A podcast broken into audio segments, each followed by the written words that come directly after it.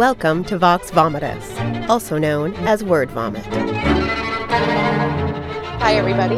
Welcome to the latest episode of Vox Vomitus. I am your host, Jennifer Anne Gordon, the author of the Kindle Award winning novel Beautiful, Frightening, and Silent, as well as the Hotel series, and officially Pretty Ugly, which was released yesterday. With me, as always, is my Vox Vomitus vixen, Allison Martine, the author of the Bourbon books. And today we have a legendary author with us. He is gracing us with his presence. It is Mr. Joe Lansdale. You probably know him because he's written 40 of your favorite books. He wrote Bubba Ho-Tep. He has written uh, cartoons, comic books, TV shows, movies, everything. He's won every award you've ever wanted to win yourself. And he is here with us, and we're going to be talking about his amazing career and as well as his new book, Moon Lake. Welcome, Thank Joe. you for having me here. Thank you. Tell our audience and our viewers a little bit about yourself. Yeah, okay. I, you know, I was born in uh, Gladewater, Texas, which is about an hour and a half from here, and it's a small town of about four thousand. But we moved to a smaller town of 150 when I was about four, and uh, I grew up there till I was in the fifth grade. And then we moved back to Gladewater because we were looking for the metropolis. And um, I, yeah, my father was a mechanic. He was uh, he could not read or write. He learned later to write his name and to read a little bit. My mother was a very dedicated reader, and uh, my, my my father, like I said, was a mechanic. My my mother did uh, sales. She used to sell World Book from door to door, and so I read almost the entire World Book because that's what was there. I think I was short like one volume and and for whatever reason, why do you quit with one volume left? But I, I did, and uh, so I and I had the big World Book Dictionary, and so I grew up with that. And we didn't have a uh, library in Mount Enterprise at that time. They they were clever about building one when we moved, just right about very short time before we moved, the summer before. But they had a bookmobile. And there was another kid there. I, I don't even remember his name, but he didn't like to read. And so he let me choose the books that he would check out and he would give me his books too and I would read all of them before the bookmobile came back. And uh, people across there was a lady across the street. Her name was Ermedine. I can't remember her last name, but she loaned me some Hardy Boys that her kids had had before they grew up and went off. So. And my mother would pick up used books and stuff. We didn't have much money for books, so most of them were used. And and I remember people coming in and, why have you got all these books? And my mother, who was a very polite and very easygoing woman, but she was irritated at that. And she said, Well, we stack them up and stand them. And I thought, Well, yeah, that probably made more sense to a lot of those people. Because readers weren't. You wouldn't possibly read them. That's crazy. Oh, yeah. There are a lot of readers now, but comic books were the thing that really got me going. And when I was about four, I started reading uh, comic books. And um, I, I, learned how to read through comic books with my mother and my sister in law, Mary, reading to me because my brother was 17 years older than I was. And so, you, you know, I, that way it was more like two only children. We kind of joke we're both only child, an only child. But I started reading comics and I, I was so excited by them that I started trying to draw them and write the little balloons and the, you know, the stuff. And um, I never got anything finished, but I would write that. And then I discovered that I was probably a wizard as an artist. I was probably an, an, an outstanding, amazing artist. And then when I turned six, I was still the same artist I was when I was four. And as I got closer to school, I not graduated at all. I was still that same Look, artist. you were a wonderkind at You are four. wonderkind. Just hold on to that. Yeah. Best artist. Yeah, always remember I got it at four. That was- should be in your bio, like world's Yeah. greatest artist by the age of At four. four. Yeah, there's a lot in there, But- but I didn't I- need anything Two about art. Yeah. And, and- but what I found is I like the stories, and the stories appealed to me more. And I began to grow with the stories, and and the stories just became more interesting. And then you know I begin to, and I, I also have to give TV credit because TV was relatively new then. I was born in 1951, and by the time I was four and five years old, TV was beginning to be a thing. You know, and uh, they were starting to borrow things to put on television. So some of the things that they borrowed were old movie serials and old movies. And so that's where I first saw all the old Tarzan movies. That's where I saw uh, Universal horror films and all of that stuff. And I was just a fanatic for it. and all of that led me to the source material. And uh, I, you know, I started reading Edgar Rice Burroughs and Jack London and, Mark Twain, et cetera, et cetera. And I wanted to be a writer early on, even though I didn't really quite understand what that was. You know, I knew that I wanted to do it. I didn't know people did it for a career because I didn't know what a career was, but I knew I wanted to do it. And then when I read Edgar Rice Burroughs, I knew I had to do it, you know, because it was just perfect oh. for a kid when I was about 10 or 11. And that got me going. And, and Classics Illustrated uh, Comics also led me to all of the books and stories they had adapted, or at least most of them. And so that, we, that's kind of why I became a writer. I, you know, um, I used to own a comic book store. Um, I'm a yeah. huge comic book fan. So I have to ask, okay. who was your favorite growing up? And is that like your favorite superhero or your favorite comic? Was it Tarzan or? I, I love Tarzan, but but you know the uh, uh, Classics Illustrated, uh, classic. The Tarzan. I didn't start reading those books until later. I read John Carter of Mars. It was the science fictional stuff of his. But the comics, it was probably the superhero was, was Batman, uh, and it still is. And I've written Batman. I've worked in that field, so I'm kind we of know. you know branded. I've made a full full, full circle. And uh, you know, I, I liked uh, all of the DC comics in particular. And when the Marvel came along, I thought they were better written at that time but I always preferred the DC comics. I like the Flash and I like Batman and Superman and Wonder Woman and so on and so on. But I read a lot of off-channel comics too, things that aren't even around anymore, you know. And and uh, I read some of the funny animal comics, but I, you know, I, I, was reasonably precocious, and in a very short time, I was reading novels. You know, when I was very young, you know, and and I'm sure that I didn't understand a lot of them, but I remembered a lot of them. And uh, Classics Illustrated caused me to pick those novels when I could go to Gladewater. I had a library card there, even though we lived in Mount Enterprise. And then when I went to Gladewater, I lived in that library. And uh, that was my thing. And then on Saturdays, I'd go in, read at the library all day, check out books, and then I would uh, walk uh, to the drugstore where you could buy a hamburger and stuff at the drugstore. Then I, I'd have a hamburger. Then I'd go over next door to the show, which was right behind it. We called it the picture show which you know the movie, a theater. And so we would go in and I would watch the uh, serials, and then I would watch the kids movie, and then I would watch the two movies. Uh, one of them was usually a B movie and shorter, but you didn't have to leave when they were over, and I'd just stay all day. And so I, I think I learned Saturday. a lot. That's the perfect day. By doing it. Yeah, the perfect day. And then That's I'd go home, day. and then if I, I didn't get in trouble, I'd stay up and read a little bit, you know. And and then I uh, ask if your parents day, knew where you were all day, or was it just like? Well, yeah, they they, they knew I was the there, and yeah, it was you know that was really kind of a safe place to be for me, and and and back then things seemed safer. Maybe they weren't, but we thought they were. And uh, I never had any, yeah, I, I never had any trouble with it. I and the you know I could walk from the library to the drugstore, and then the drugstore was next door to the show. And then my mom would come pick me up, or my dad would come pick me up.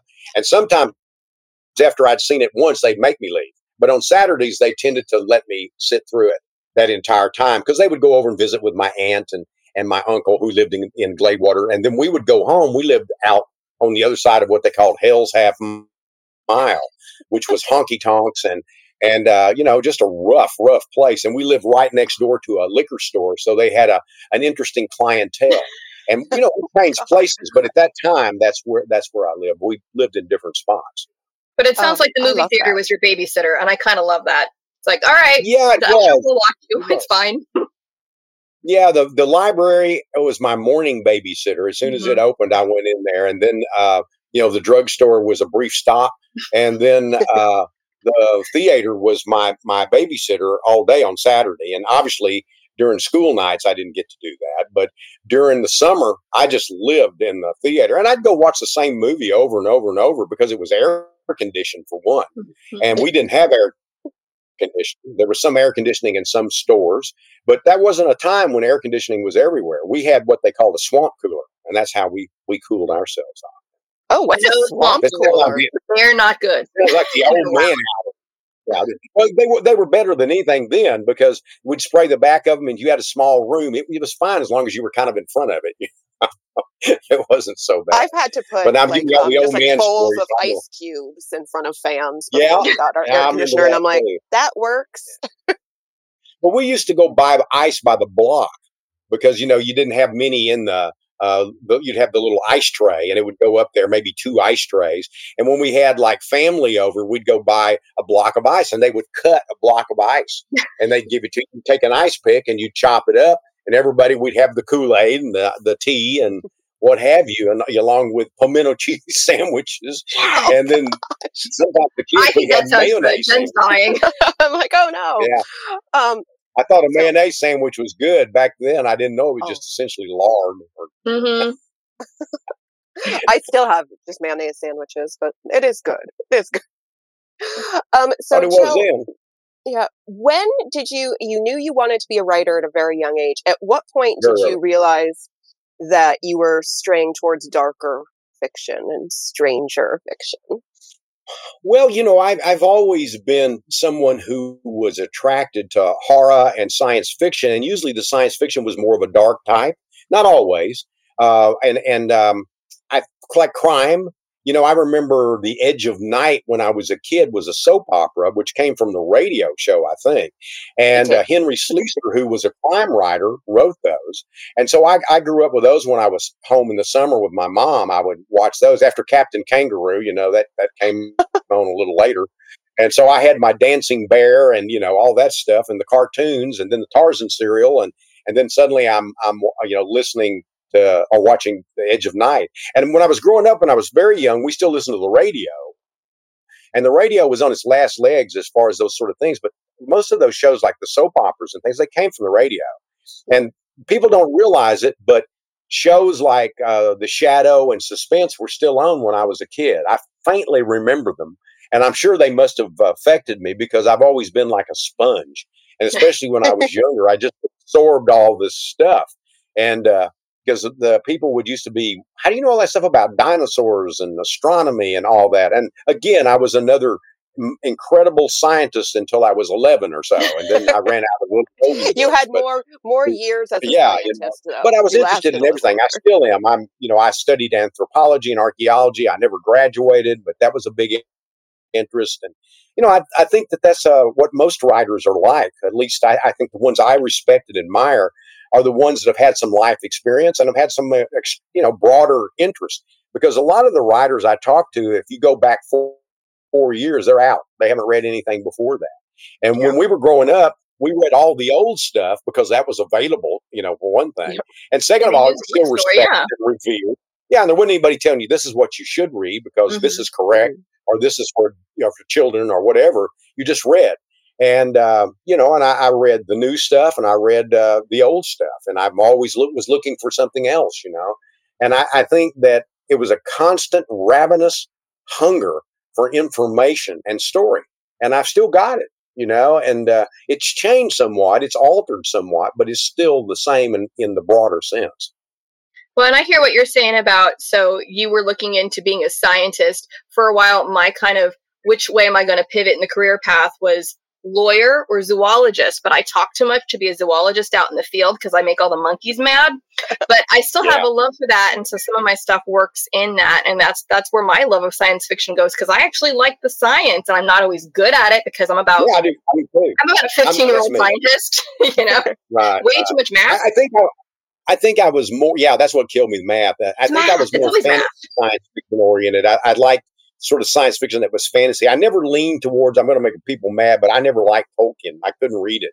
And uh, I read The Hobbit and, and, almost had to do it at gunpoint. I wanted to do it to know what was going on. I read all kinds of things that that I, I wanted to understand the fields of fantasy and science fiction and horror and crime and mainstream and literary. So I read Hemingway one day and and maybe uh, uh, you know, uh, uh, Edgar Rice Burroughs the next, and Edgar Allan Poe one day, and Richard Matheson the next, and Ray Bradbury, you know, and, and then I might read The Scarlet Pimpernel, you know. I, I, I thought that nobody was telling me what to do, and I wasn't going to school for to be a writer. When I went to college, I, I, I think I took four years to get 60 hours, and, and I had to quit because I didn't have the money. And I started selling my writing. I was doing what I really wanted to do. And I studied those things to keep from studying writing because some of the writing courses I had had are English courses. I never had a writing course. I had English courses. One of them told me when I wrote a story, said, I hope you're never going to be a writer because this is too fantastic. Oh, and, oh uh, my gosh. I and that just, I just thought, yeah, I will show comment. you. Yeah, I'll show you. And Oh. then, uh, uh, I but anthropology and stuff was kind of geared me over to the side where I didn't. I could think about other things, and I, I still get mad when people call chimpanzees monkeys. So you can see I Yes. had quite a impact. That's wrong. I wrote a children's story that will never be published that says I'm not a monkey's uncle, and it goes through all the great apes, including bonobos, because I get really mad Yeah. are like, "They're not monkeys, okay?" But yeah, I'm you're, saying you're safe though. You, I, we're not going to encourage any more bad mouthing of Tolkien, but he's not watching, so you can't offend him. Yeah. Yeah. So you're you're safe on that run. But no, I will say I Yeah, loved yeah. the Lord of the Well, I, I think I offend a lot of readers. yeah, I Peter never Jackson I, I. I don't think there's anything wrong with it. I just was never drawn to high fantasy much. I liked fantasy, but I liked uh, Richard Matheson and Bradbury, and and there's some things in between. You know, I like some Robert E. Howard. At least Yeah. in the earlier days, I think there came a point when I said, you know what, I think I know how this works, and I love it. I love Howard because Howard represents to me a Texan who was isolated, like I was, and who decided I'm going to do this, and did. And I did the same thing, except I was a happier person than that guy. uh, but you know, his stories were very limited to me after a certain point. I still go back and reread them from time to time. I still have a love affair with him and Burroughs, but there are certain, I think there are certain writers at certain points in your life that will hold your heart forever. And there are some who impress you that you'll forget within a week. You know, it, it's true. hard to always know what, what touches the spine, you know, Yeah. but for me, Ed- you know, Edgar Allan Poe and, and, uh, uh, you know, later Raymond Chandler, but Edgar Allan Poe and Burroughs and and people like that were really important to me. And then when I discovered Raymond Chandler and Hammett and Cain, and then I realized the world was bigger than horror and science fiction and fantasy. And I had always read adventure novels like Jack London and things like that. And I realized one day, why do I have to choose? Mm. I don't You have don't. to choose. Yeah. And, And I'm not going. to. I like writing- West. Yeah, in your writing, you don't. And I, I think one thing, when you said No. you're a happy person, that comes across so clearly in your writing. When I started reading Moon Lake, I was I started putting down some of the, the lines that just made me crack up, and I had to stop because I was never going to get through the book doing that. Where you describe the landlady as having her hair looking like it was colored by strawberry jello and beet juice, and I just laughed so hard on that because it was such a perfect description, and you knew it was it wasn't exactly a put down, but it probably wasn't a compliment. no one's way, trying yeah. like a fruit salad. But Yeah. so many of the lines Yeah. are just here you are dealing with some really suspicious, suspect things, some macabre issues, and then meanwhile, he's talking about putting a rhinoceros in footy pajamas. That juxtaposition just sings to me. And it, it gets you also get stuff like that when you have Elvis and JFK and a mummy. Yes. I mean, I Bow don't down to Bubba Ho-Tep forever. yeah. And, and Bruce Campbell in the film, he just nailed it. You know, him and Ossie, they just nailed it. When when I heard the premise of Bubba Ho-Tep, I thought to myself, there's never been a movie that is more being written specifically for me. Because I have always had a strange fascination with JFK and Elvis and mummies. Yeah. So when I heard this, Yeah. I was like, what is this magical film?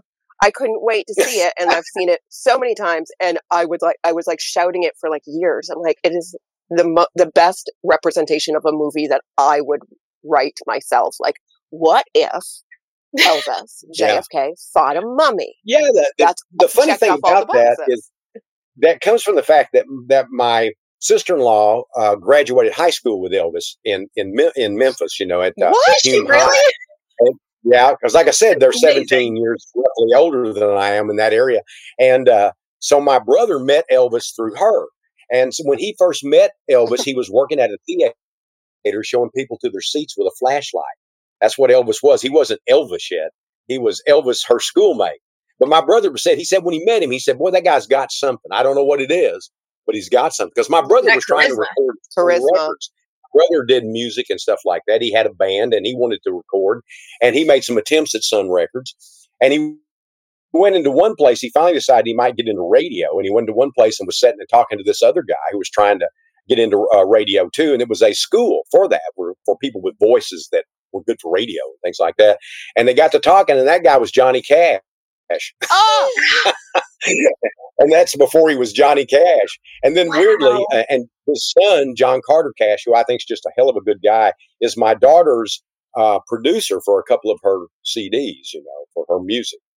And so it was kind of like a a big full circle in a way. And we went over to Gladewater, where I grew up. Right down the road, they had a radio station, and Elvis and and Johnny Cash and Jerry Lee Lewis and Ray Price and numerous, uh, you know, uh, people played there live. And I was just living down the road listening to it on the radio. But to You me, it was gone. just You could have gone. You could have crashed. Ah, I didn't know. Party. there. probably couldn't. I was too small. Was- Well, they would have let a like five or precocious six. kid in there. the Come on. Yeah, and there was a you know we lived on a hill uh, with a with a honky tonk below us and a, a drive-in theater across from us, and then down the road a little bit was that radio station, and that radio station became.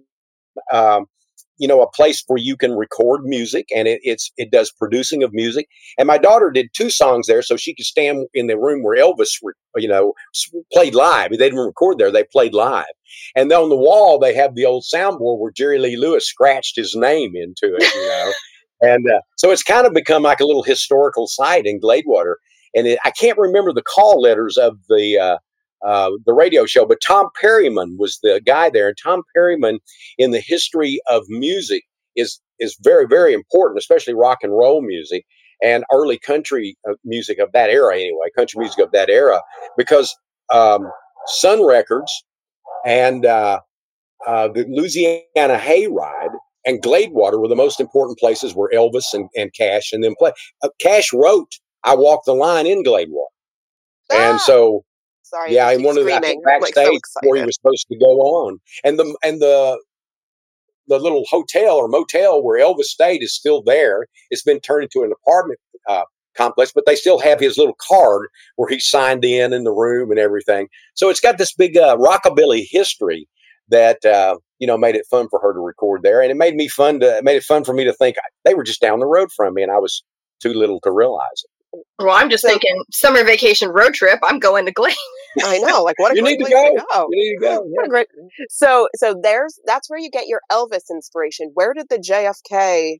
Well, I was a I Uh, was a kid when he was assassinated, and and that was just like an incredible impact on all of us, you know. And and I grew up on mummy films, and and I, I was always fascinated with those things. And I had this title in the back of my mind called Bubba Ho-Tep, and uh, it was my plan to to use it. Oh, and I, and I might I might ought to add before I forget it. In Gladewater, they have a giant bookstore like Larry McMurtry used to have that takes up an entire couple of blocks. And uh, if you ever go to Gladewater, you can shop for crazy for books, you know. And uh, it's I think and I'm that moving. wasn't I I hear that. I'm that there when I was growing up. And the Cozy Theater I used to go to is still there, but it's no longer open. I think it's for sale. I was tempted. How much do we need to gather to buy I this movie theater? I'm For not sure. for how I'm not much? sure. Like, we could Yeah. turn that into like a film house and artists and writers retreat. And I wish. I don't know if oh, I'd ever get get out of the that. bookstore. I would just I be thought about it. happily lost looking for the books. say that could be a good retirement plan for your family. Owning a It theater. could be. Yeah, Maybe it you know could your daughter can move in from like accounting to right. Right. to Well, she's got her career as a, as a singer and a writer and Yeah. uh, PR, and she did. She used to do some modeling. She's been in films. I mean, she's. I don't know what else she could add to what she's doing. My, my son is a, is a uh, a stockbroker, and he's written two screenplays that have been filmed. He's got two under option. He and I co-wrote a novel. He's written a short story, and he's written a lot of comics. So, I mean, we're all busy. You have incredible DNA. yeah. well, you know, my wife actually wrote a few th- stories with me, but she is the, really the the manager and the person who made this all work. And uh, you know, I think about that every day. The you know, you you see us up front, but here is the real brains behind the operation. She kept us from running into each other more or less, and and uh, you know, I, I've always felt that I was the luckiest person in the world in that respect. And I met her when we were 21, and we've been together ever since. And I'm 70 in a couple of months, so you know. Wow. Wow. That's amazing. Uh, But I also just love hearing everybody's involved and everybody's doing all these things, but also working together rather than competing against each other or Yeah. trying to one up each other. But I Right. mean, you, your daughter sounds like she's what's a what's a girl version of Jack of all a Jackie of all trades, a Jacqueline, of all Jacqueline of all trades? trades. Or- or Jacqueline. do her just go case, Jack and a Casey of all trade. Yeah. Yeah, you know, my brother also does some publishing. He used to write for comics. He wrote for the last incarnation of Tales from the Crypt, and uh, Oh. my uh, my niece uh, Pam uh, Dunklin, also Pam Lansdale, she had a TV show called Lone Star Justice, which because she was a detective for the sheriff's department, and when she retired, they they put that show together with her and her the people the, her, the sheriff that she worked for and her partner, and they did a series of um, you know episodes that were true crime on, on the ID channel. And so, and there's other stuff like that. Most of the the other people kind of popped up later. I think I started the fire, and everybody else started throwing some wood on it. I'm glad. I like it. Is, is there a way that we could become members of your family? Yeah, Like, how, how does this? And Just is it an open adoption? it Do you adopt? we're for Yeah, well, I- dollars? you don't really need to pay. We've already adopted Hansi Oppenheimer, so we've kind of got our hands full. Okay. Like Allison and I can kind of manage ourselves, but if we could just be maybe there you go.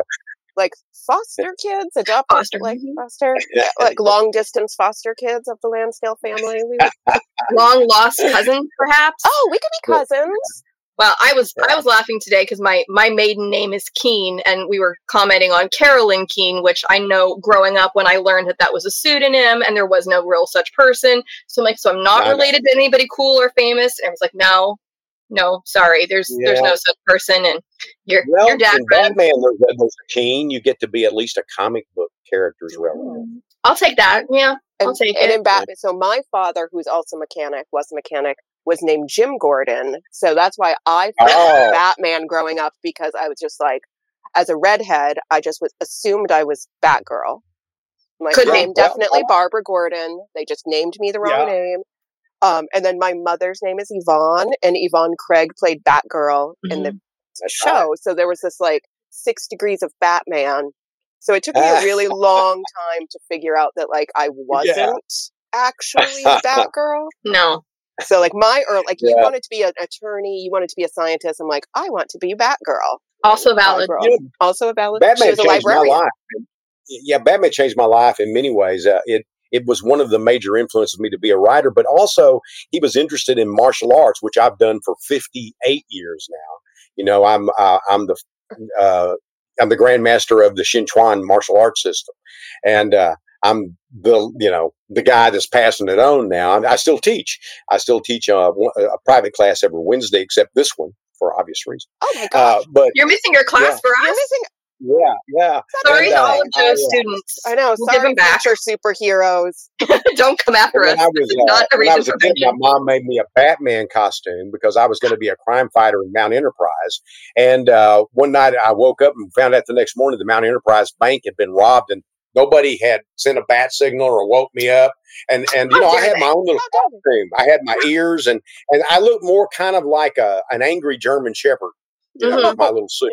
The ears And, are uh, pretty but I, close. I, I so realized then I wasn't going to be a crime fighter because nobody was letting me know what's going on. So that I was don't a like disappointment. that's that is the that would have been your police commissioner's fault. Your Yeah. like whoever the Jim Gordon Yes. was of your town. Yes. He's the one in charge of that bat signal. And it's not on you. I don't even know if they had any police there. I, I don't remember back then. I think that was. I think the That's sheriff kind of covered that, that area. They do. I Well, think now they've got like one policeman that gives tickets and stuff. But I I don't think there was uh, anything like that then. Oh, And- so and you're that saying it's a, it's, it's a town times, that's perfect for a bank robbery because it is. Yeah, it was. It was robbed several times. Well, and that was something even in so in Moon Lake that was something that was interesting because here you've got this town. It's like well, you got the sheriff department and you've got a, a police department, and who's kind of in charge? Eh, no one's really sure. And is anybody doing anything about clearly corrupt things going on? Meh. No one seems to be all that concerned. I- That's what, true, did, what did what did you said there was someone in your family named Pam who's police related? Pam- Were they yeah, all Pam- concerned? Pamela. Did they read? Did they read Moon Lake and say this is a bad representation of our No, no, no. She read she read Moon Lake and was she was a very fine detective and uh, she solved a lot of cases. I'm I'm really proud of Pam and and then she was a private detective for a little while after that and then uh, then she got into the, this film thing. But she's she's done a, a ton of other things besides that. But that's that's kind of the stuff that you know stands out at least to most people. Oh, And uh, she's says, "Hey, someone that I, that Yeah, can you I see Chad, the comment? thank you. Yeah, Yeah, he's can. saying, "Love Yeah, Moon Lake, but, great you know, book."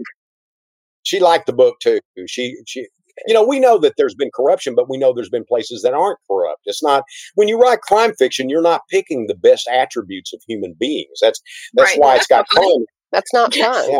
I mean, even when you So write it, horror, it doesn't mean like, they don't exist, but it means you're writing something else. Yeah. So what when you're writing, do you know like do you plot everything out or are you just like discovering it as you're writing?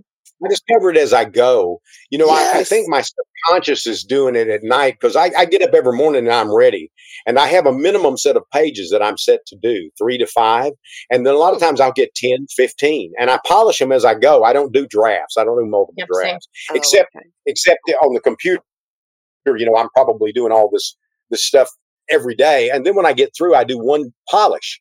And there's been a novel or story here and there that's a little bit more difficult than another, so I had to work harder. But generally, once I get to the end, it's 95 to 98% there. And then when just rereading it, I get the rest of it. And that works for me because I found that I used to try to do all these different drafts, and I know people swear by it and they like to feel good about themselves. And oh, I, I do it and I don't feel good about worried myself. no, no, I don't either. I felt awful. I, it. think I felt anxious and worried, and and I couldn't keep up with which draft was what and how it. And I just said, you know what, that ain't working for me. And so I I I just wrote carefully, and I wrote as well as I could, which you know can vary from time to time, I'm sure. And I discovered that the muse doesn't really. I'm the muse, and the rest of that's just bull because I, I wrote just as well on the days when I thought I was inspired. On the then, and uh, I mean, just as well on the days I thought I wasn't inspired as those when I was inspired. It just ha- I was just having a better time on those days, you know. You're just were I happier remember- doing it. Yeah, my friend and a very good writer, Stephen Graham Jones, once said Oh, they were talking about writer's block, and, and Stephen said, do, do, do ditch diggers get ditch digger block? He said, you know, they get up and they they go to work, and that's what I do. I don't get Words on block. I pages. stuff to do. Yeah, Okay, some so days might be harder than others. Huh? No, I was just gonna say. So you say your goal is like three to five pages per day. What does that roughly translate to word count? Because people draft differently, have different size font and white space. Yeah, What's that about? I use big. I use big font, and, and so it can make me easier to get my three Oh, to five Big pages. font, yeah. I do, triple I do, space. I do twenty point. I do twenty point. Twenty point. Well, I would need Yeah. twenty point if I took these. I would need fifty point if I didn't have these on all the time. Well, you know, I I have these glasses, and I keep these as security. But I had my cataracts removed. and got twenty twenty vision, but I can't. I still keep these around because I'm scared. You know, Oh, but yeah. I, I, I realize I can, I can read whatever. But I, I do that, but I often get six, seven pages, sometimes mm. ten. So if I set out to get three to five, I'm a hero every day. And Yeah. then some days I'm more of a hero. And then if I have a bad day, on those days when I did really good, I'm pretty much even. But I Yeah, don't have you- many bad days. You just keep going with it.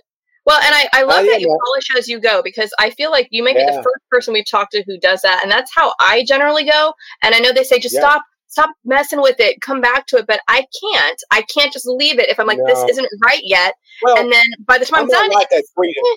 Yeah, I might write that three to five pages straight out. But when I get through, I'm going to go back and tamper with it. Mhm. and I'm not going to quit for a day, which I never work over three hours a day. Most of the time, two, three, and I still get that same number of pages, you know? So I'm averaging 25, 35 pages a week on just an average week. And on other weeks, well, I might get 10 pages a day. You know, I might get 70 pages day. I work seven days a week.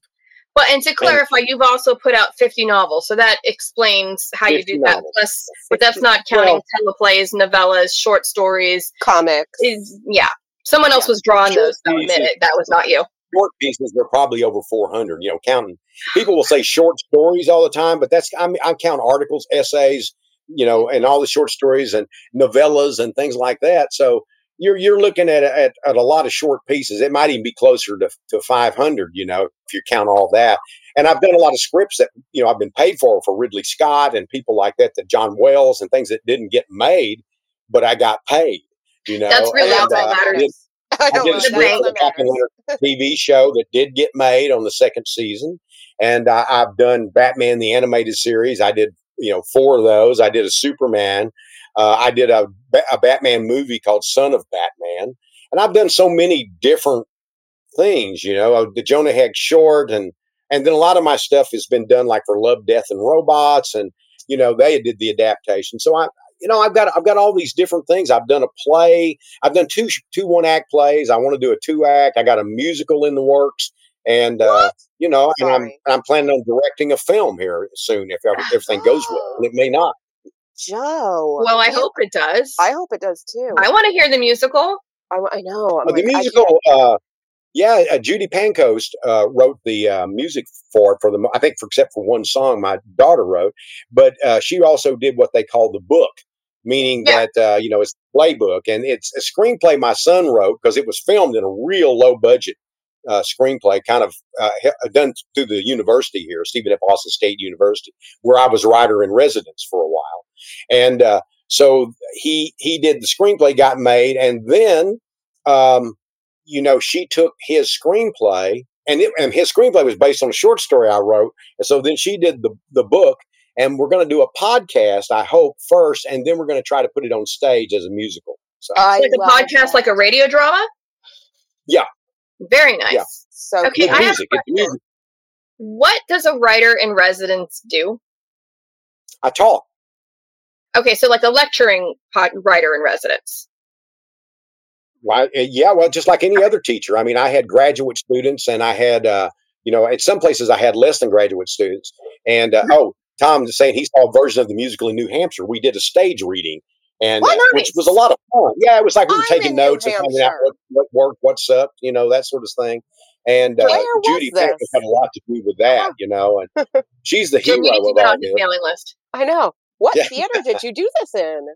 In New Hampshire. I Hampshire, don't remember where we did it. I don't. I don't honestly remember. Maybe Tom. Tom, if you're still it. watching, tell us.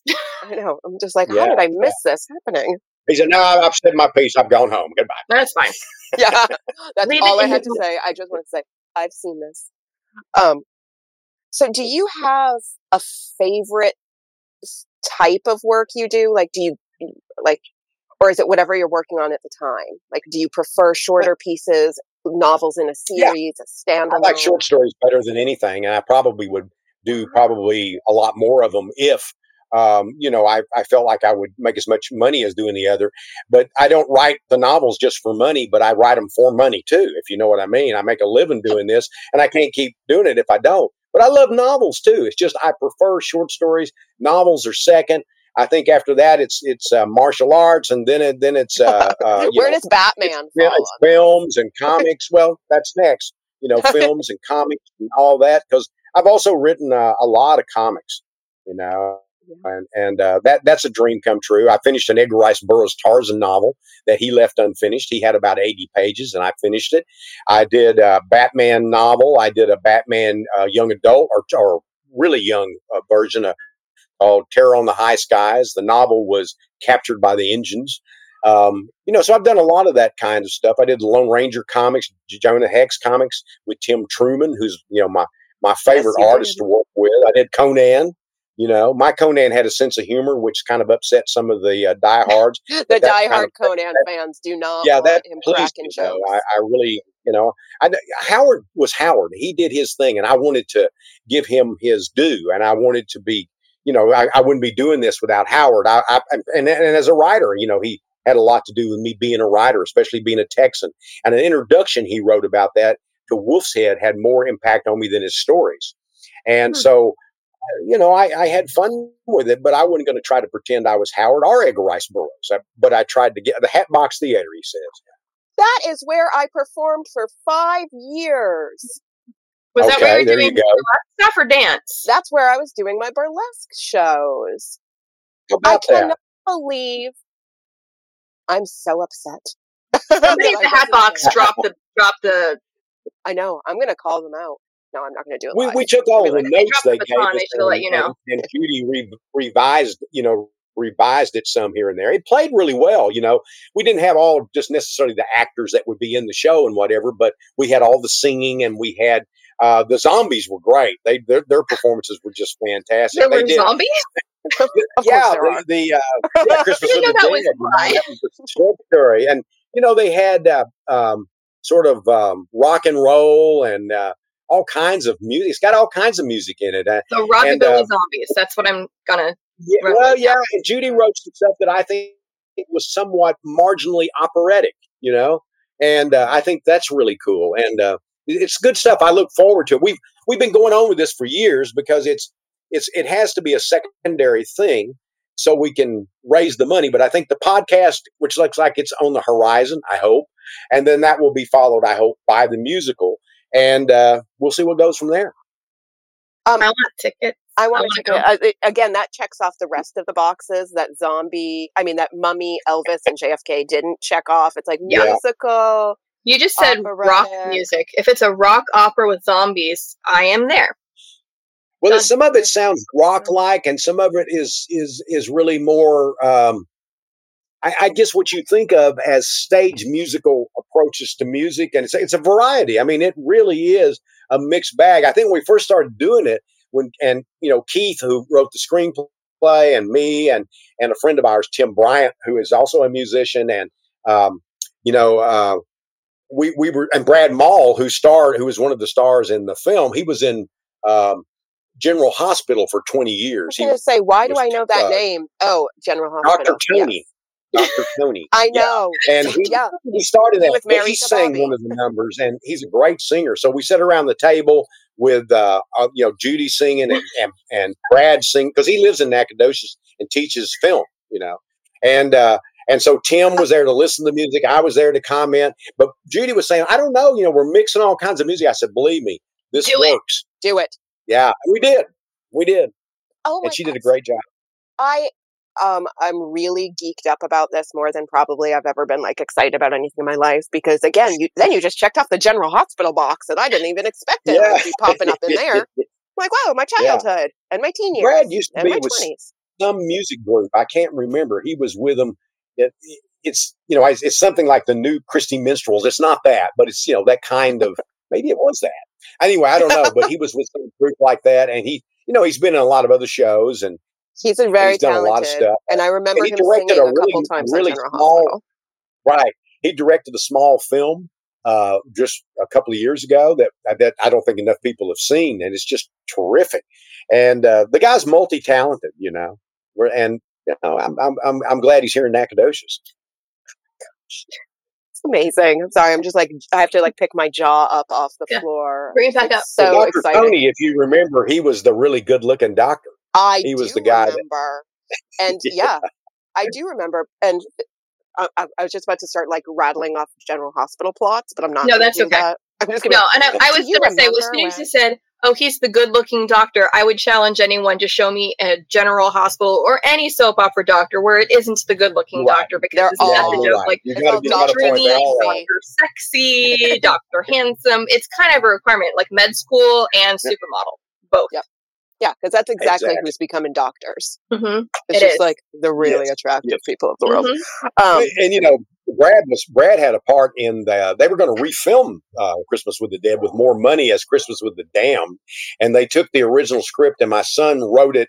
Uh, a little rewrote some of it, but he also was going to direct it, and he was going to do it more like he had envisioned it when he wrote it. And Brad was going to be in it, and COVID came, and so that got killed. Uh, and that's what happened COVID. with the one I was going to direct we were working on the one I was going to direct, and COVID kicked that out. Peter Dinklage, who's still going to do the thicket next year, but at that time he'd had options on it, and the COVID killed it twice.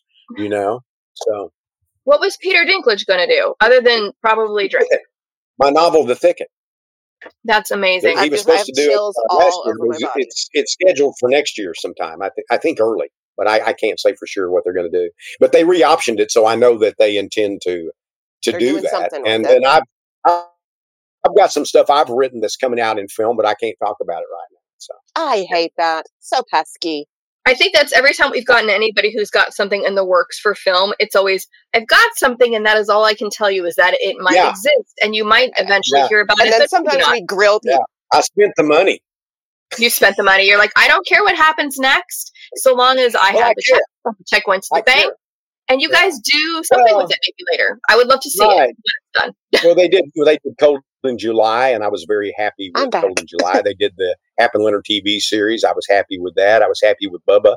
I was happy with Incident on and Off a of Mountain Road on Showtime, Masters of Horror, uh, the Batman stuff I did. So I've had a really and and the uh, and the Love, Death, and Robots that they adapted. I've had a really good run.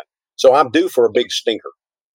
no, no. Well, first off, it's it's not Moon Lake and second, I just wanted to throw out there to properly prepare it. Last night, I did watch an episode of Batman, the animated series, Perchance to Dream, because when I told my husband that we were interviewing you, my husband is not the biggest reader, despite the fact that he actually teaches writing. But when I told him you'd written for Batman the animated series, he got super excited, started looking up which episodes. Some of his favorite are ones you've written. So I said, okay, oh. well, do you want to watch one? Guess I want to watch one. So we watched it last night. Cool, cool. That's a fun one. He was he was excited about that.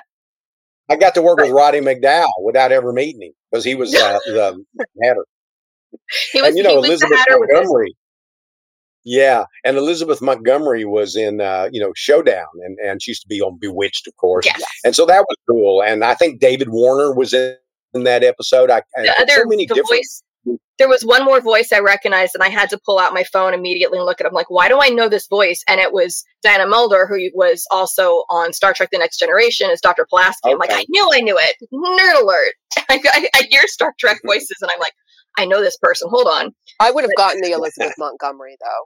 you would have gone Elizabeth Montgomery, Oh, but I was think she was also in a Lizzie Borden TV movie in the seventies. She was. She was. Yes, And that was I that know where my- they first. I know my creepy New theory- England stuff. Right. That's where they first did that theory on film where she did the murders nude. So that the blood washed off very quickly and she was able to get dressed and not have blood on. That was at least their very theory. pragmatic. In a weird Yes. fun fact, at that Hatbox Theater where you did your stage reading, I did a Lizzie Borden burlesque number. Only you would do Lizzie Bur- Borden. With your hatchet? Did you have your hatchet? There was a hatchet. I wasn't Lizzie. I was the maid that she might have had a relationship Oh. with. It was, Right. you know, powerful theater. It was a burlesque Lizzie Borden. It was our Halloween show. It sounds it did get fun a to standing me. ovation.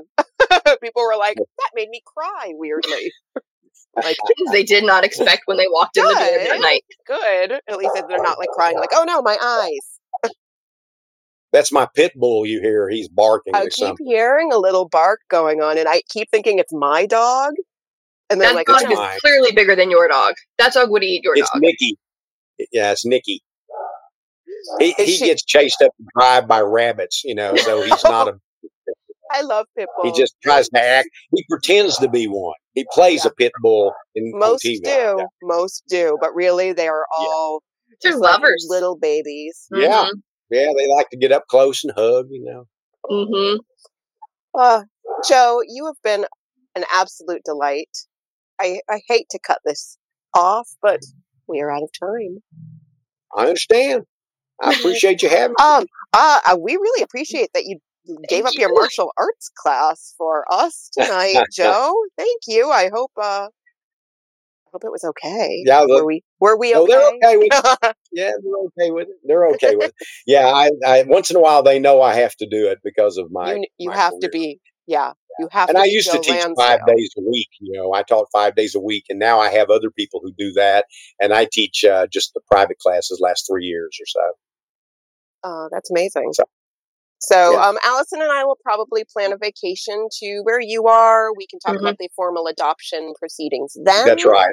Find us Uh, in that that's bookstore somewhere. I'll We'll be be on in the the science fiction shelves. Just I'll be in horror. Yeah, stacking them up. you can go to Gladewater, that giant bookstore they have. Yeah, that's where we want.